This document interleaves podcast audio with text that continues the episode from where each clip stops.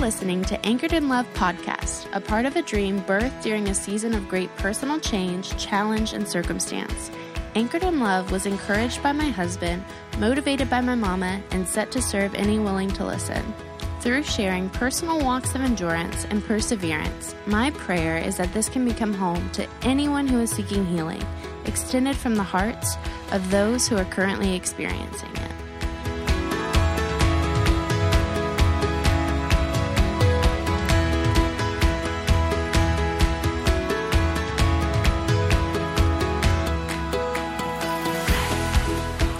Guys, happy December.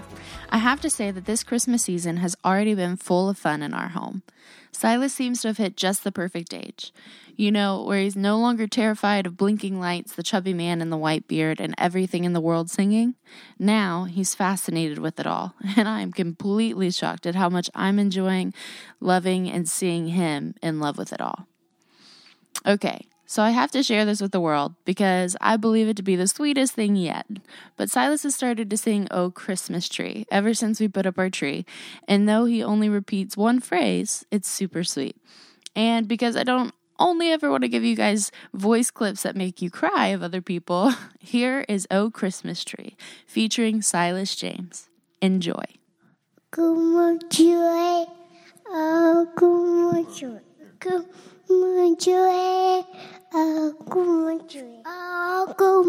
como. That was super cute, wasn't it? He's ignited a new excitement in me for the holidays, and for that I'm thankful. It's funny how there always seems to be a balance to everything when we look for it and we seek perspective. Because if I'm honest with you, I didn't anticipate using any positive adjectives to describe my feelings for this holiday season. That's the funny thing about hurt and about grief. It surprises you. It sneaks up on you when you don't expect it. In the middle of a daily mundane task, there it is. I was washing my dishes after giving the boys lunch the other day, and as I rinsed the pan with my hands, I heard my mom saying, I told you not to use a fork on that, Lauren. Don't worry, I didn't. I learned my lesson, thankfully on her pots and not my own. But the small scratch on the bottom of the pan somehow made her voice appear out of nowhere. And I had to pause until Silas's demand of all done, please, required my attention to get him out of the high chair. But still, I was a little shook. See, hurt and pain, it causes you to say and to think things that would seem crude or strange to someone to someone else even. I was shopping with my family, and as we walked into the store, I looked down, saw the abundance of cracks in the pavement, and I literally sang out loud, "Step on a crack and break your mother's back." Too bad, she's dead. And I chuckled. That may seem crazy to you. I know that Jeremy looked at me and he was in shock, in part humor, and he just said, "Uh, Baby. He had no idea what to do in the moment, poor man. But see, I didn't either. It just came out. A crack in the pavement caused me to remember, in what may seem a very desensitized and outward expression. It did. It just caused me to remember her. I felt like I had no control over it in that moment. That's just what it does. It surprises you. It surprises you in how you express yourself and how it comes out. Never judge someone who is healing. Don't take offense to what they say because it's a process. As odd as it may seem, in that moment I smiled because I knew my mom would see the sarcastic humor and ridiculousness of it all. Even now, I awkwardly giggle when I tell you about it, while simultaneously fighting back tears. It's so complicated sometimes that even my body doesn't know what emotion to express in the moment. I hate that. I do. Ugh. It seems to somehow feel ever present. Grief, pain, hurt. It's always there. When you're sad, mad, and whatever one, uh, one syllable feeling word you want to throw in there, you feel it a hundred percent. But then there's those times where I'm not, where you're not, times where you're perfectly happy. And it, the hurt, the absence, whatever it is, feels non existent. And it's great for a moment. Yet somehow all that good gets converted to guilt for me because in the quiet stillness, my mind says this isn't right. It's not perfectly okay because she's not here for all of it. She's not here to share in it. Even more, as I think about it, if she were here, I wouldn't be sharing all of it with her. I just wouldn't. Some of it, yes, but not all of it. Still, I get sad about something that I know wouldn't be the case even if she were here. That's silly. That's hurt. That's pain. And that is grief. It is real. Even though I may hold my standards to things that wouldn't happen even if she was here, the thing I hate most is that I no longer even have the option of sharing it with her. That's what has been robbed from me. Can't send her pictures of Silas seeing Santa at Jeremy's Christmas party. First time he's actually excited. I can't call her and complain about shopping lines or whatever it might be. That option is gone. And then I get more sad as I think about it because I realize it's not just this one that she's missing, but all the ones to come. And that is heavy. I get angry as I anticipate the years to come. Then I get overwhelmed with fear that maybe the sadness in her absence will fade. And then what of her memory? Then I circle back to guilt because I'm crying and I'm not present now with my husband, my kids, my friend, whoever I should be there for in the moment because I'm wrapped up in this circle of ridiculousness, but it's true. Stupid, I know, but it happens. It all happens because I think that guilt is so much easier for me to allow myself, for us to allow ourselves, than grace, regardless of the things that it brings. I hope you're listening and you're nodding your head and understanding, but it's maybe a little more likely that you're shaking it in confusion because it sounds like nonsensical ramblings. But they aren't. I'm sorry I'm not better at this. the hardest part of AIL is all of it. There I go again, not making sense. The whole mission is to heal, and this is helping me and I pray that it's helping others. But the hardest part is trying to articulate something that I myself am still processing. So that's where you get what may appear as nonsensical ramblings. But I'm trying, I'm trying, and thank you for bearing with me. In that process, though, I don't want to ever appear that I have it all figured out or even partially figured out because trust me, I don't. I've shared with you a couple examples of my daily encounters with grief, but let's get real. Let's talk about the raw hurts. I feel silly even about to say this to you, but I'm going to. Judge me if you may. Since November, I haven't been able to shower alone, meaning that I haven't been able to shower in the bathroom by myself with my thoughts alone. I don't need help showering or anything like that, but me alone with a closed door, nothing there to distract me. I haven't been able to do that since November. Instead, and as embarrassing as it is to admit, I take my phone in the bathroom and I turn on some mindless Netflix something or another. Just something distracting enough to allow my mind semi focus on a meaningless topic that it may not wander to the reality, which is my pain and my hurt in the stillness and in the quiet. or sometimes I might kill two birds with one stone and shower with my baby. Again, something that eliminated the possibility of me feeling. Why do I do that? Why do I do that? Why do we do that? Why do we make excuses? Why do I avoid? I know that healing comes through those moments in the stillness. Whoa, that was country.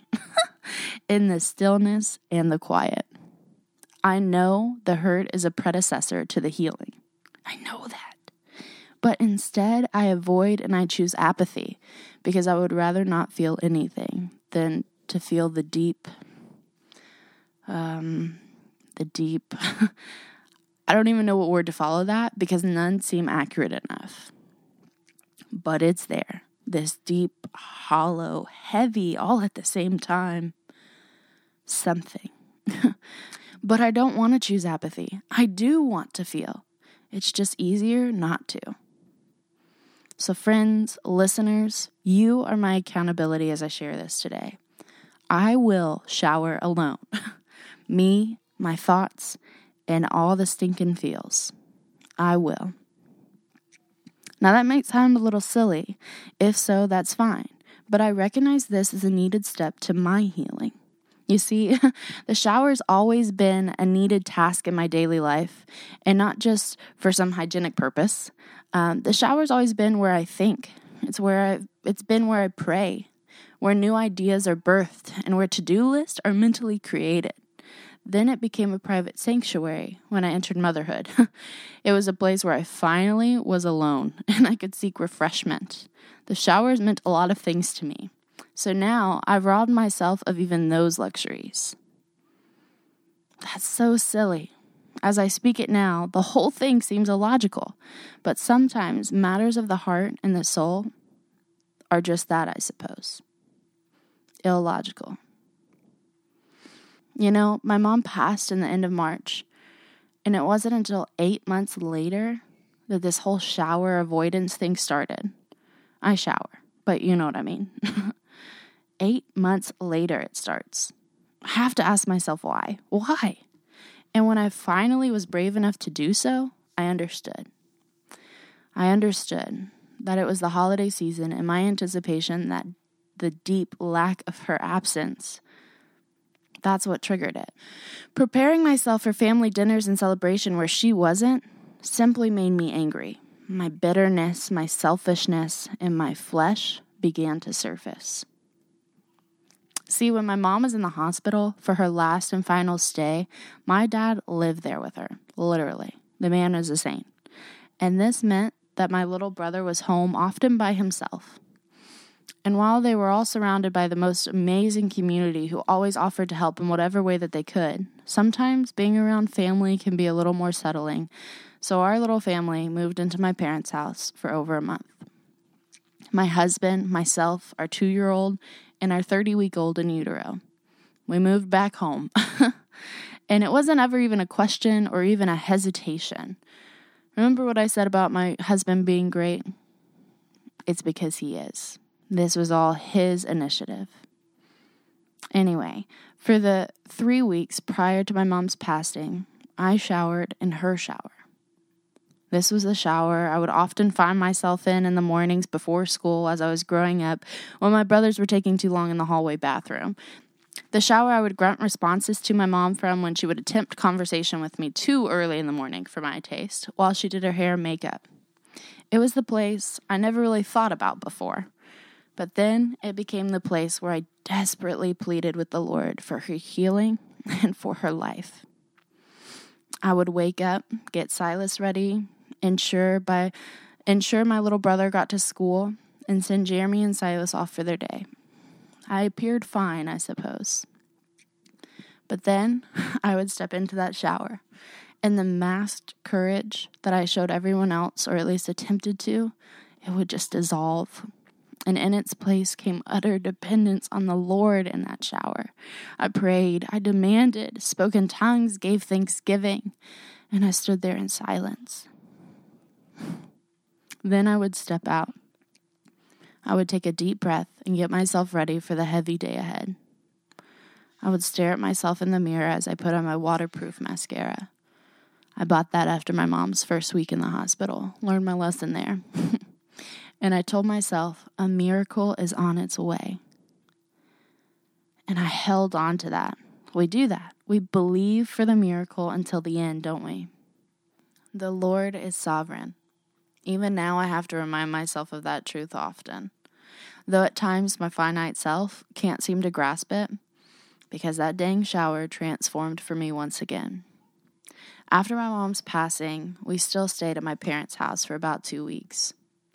And for those two weeks, it became a place that I felt I could cry freely because I told myself that running down my face was shower water, not an endless supply of tears. As I hid myself and I mourned her, that's what that shower became a place for me to get it all out. It was where I argued with, questioned, and doubted the Lord. It was where I confronted the betrayal that I felt from Him. Because I see so many others healed daily. But she wasn't, at least not on this side of heaven, she wasn't. that stupid shower. It no longer felt safe, but now it was just necessary because it was the only place that I felt like I could get it all out and spare the world from my reality. Then I left it and I returned home. And I was somehow able to compartmentalize all of that to her shower and be foolish enough to think that's where I left it. Because home in my shower, it didn't hold such memories. I was able to shower like normal. Well, at least for eight months. Then November comes, and my hurt from her absence was transformed again to bitterness. And now my safe home shower only brought memories of her shower, where I pleaded and mourned. My safe shower now forced stillness and quiet on me, and I had to feel. So bring on the Netflix and the babies. now I've gone from that weirdo that has to take Netflix into the shower as a distraction to the weirdo that talks on a podcast to a sea of virtual strangers about how I can and will shower like a normal person. Strike a power pose. it all sounds silly, I know. I feel strange sharing these things even with you. But more than silly, I feel exposed and not in the way most people would when they're talking about showering. I feel exposed because this shower complex that I've developed is a tangible evidence that I'm hurting, and that makes me feel weak. No matter what I tell myself or how hard I try to avoid or pretend to be apathetic, I know now that I am very much affected. I don't share this in search of your pity, tears, or even understanding. Just by me saying all of this out loud and to myself, I get a little bit better. I share this to let any of you out there who finds themselves with some kind of self made complex or another that you are not alone. I share to show that hurt, pain, grief affects us all in different and unexpected ways. Ways that I don't think are always found in a psych or self help book, ways that are unique to you, to your hurt, your walk, your experience, because that's what all of this is. It's yours, your pain, your grief, your fill in the blank. And I don't even want to pretend that I know exactly how to feel because I hate that phrase. I know exactly how you feel. No, you don't. this is my walk. It may look similar to yours, or maybe it doesn't. I don't know. But I know that we exist together to learn from and lean on one another. And there's always one person who does know exactly how and what you're going through. And the best news of all is that he knows exactly what you need. So, to my home shower I go to cry, to feel, to pray, to listen, to think, but best of all, to heal.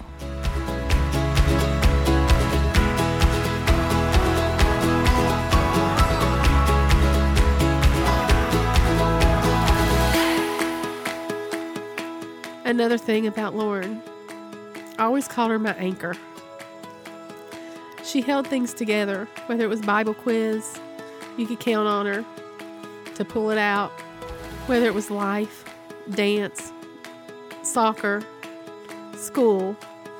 She's an anchor. She's strong. And she's an anchor. God made her an anchor for everybody. And I know it's hard, but you can be that anchor even after I'm gone. And I know that it's hard because you're going to miss me. But I need you to persevere and be that anchor. And it's a lot to ask. But I know that you can do it. You've got it in you. And I've always called you that, told you that, and that's what you are. And I love you for that. I'm going to miss you so much. My, my girl, my one and only girl.